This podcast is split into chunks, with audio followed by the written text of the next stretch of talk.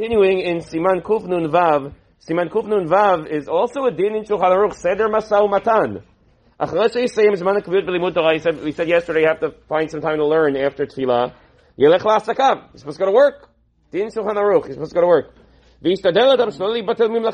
You shouldn't just sit around and do nothing. Why? Because if you don't learn and work, so then it's not going to work. It's not going to be very good for the person's mental status. You need to do both. You need to be occupied. You need to take care of your stuff. So if you don't work, so then you'll be poor. You'll be poor. You have to worry about other things. You're not be able to learn. It's a vicious cycle.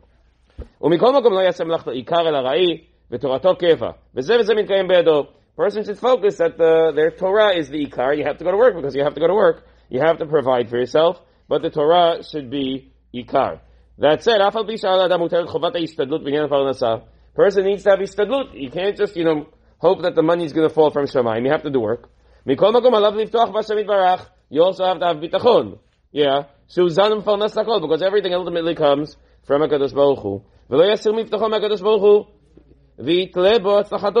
And you should assume that you should, you play, you should, you should assume, you should recognize that all the hatzlacha in the person's parnasah and livelihood comes from HaKadosh Baruch Hu. That you have to recognize that there's a balance. There's a balance between bitachon and istadlut, but you can't just sit there and wait. You also can't just work like crazy and say, I have to work every moment of every day. You have to find the balance between those two things. He points out, there's a debate in the poskim, can you have life insurance? Or does having life insurance show a lack of bitachon on HaKadosh Baruch? He says no. It's not a lack of bitachon, it's a financial investment. Meaning, every investment has risks and rewards. This is an investment that has a risk and a reward and it's an investment. It makes sense. It's how you can protect your family, or you can make it as a, as an investment, and that's completely fine. It should be done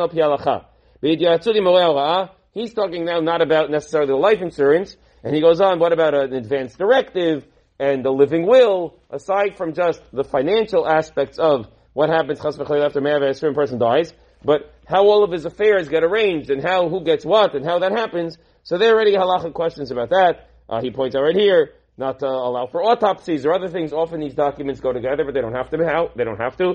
Life insurance is a separate issue, completely permissible. It's taking care of a person's family or as a wise investment, um, and that is not a lack of bitachon in Hakadosh Baruch Hu.